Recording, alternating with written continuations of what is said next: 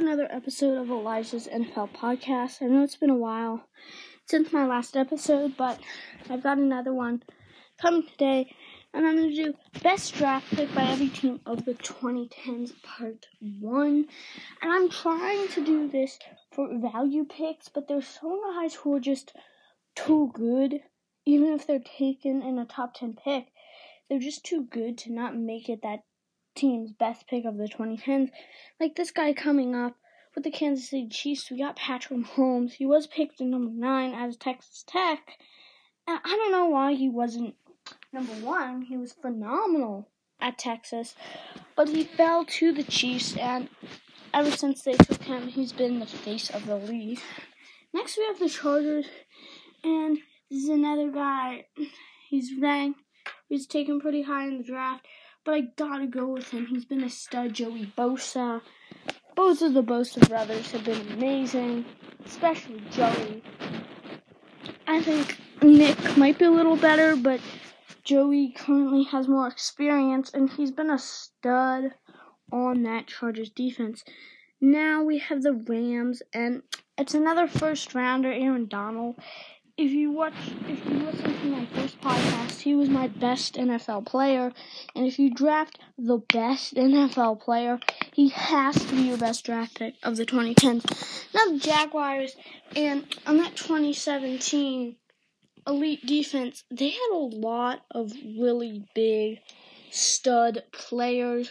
But the guy going to have to go with just putting value into aspect is AJ Bouye he wasn't taken like super high, but and he wasn't like amazing, but he was a really good lockdown number two corner, and he can still be a number one in a lot of different offenses.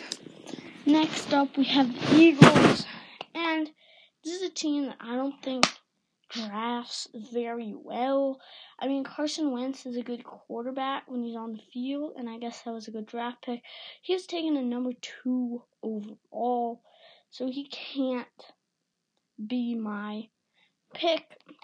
And this is just like a hard team to do, but I'm going to have to go with Miles Sanders, a running back. He was taken, I think, in the third round and he's been a really solid back. And if you're putting in value, it's definitely something that he probably could have gone first round. Now you have the Las Vegas Raiders, and I think this one's pretty easy, even though he's not on the team anymore. He was dominant when he was on the team. That's Khalil Mack. I know he's taken at a high pick overall, but when he was with the Oakland Raiders, he was maybe their best player. And I didn't like the move trading him, but I guess it kind of pays off. And whatever team he's on, he dominates. Now we have the Detroit Lions, and this one's pretty easy. Darius Slay. He's also not on the team anymore, but he's been their best player, I think, for a good amount of time. You could also argue Kenny Golladay. I think Slay is better than Golladay, so I'm going with him. Now the Texans, it's easily DeAndre Hopkins. He was the best player in his draft, and the Texans got him. I know, another guy who's not on the Texans team, but he was drafted by the Texans, and he was really, really good for the Texans.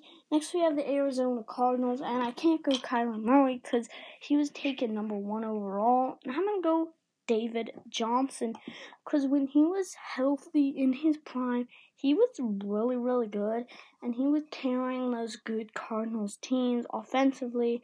Because Carson Palmer, when he was with the Cardinals, he wasn't anything special.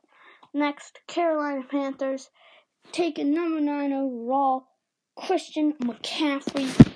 He had a 1,000 1,000 season. I think that was only the third in NFL history. And someone who can do that has got to get the nod for their franchise.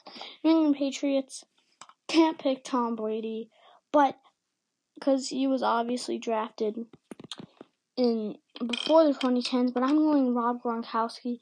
I think he was the best player out of the 2010 draft, and he was taken. He wasn't even a first round pick. I don't think he was a second either. I think he was a third round pick, maybe even later.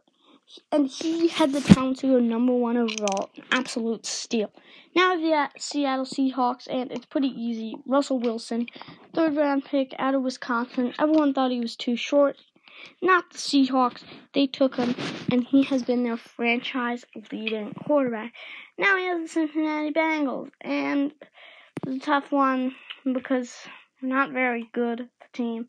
But I'm going to go AJ Green because when he was in his prime, he was just a really, really good wide receiver.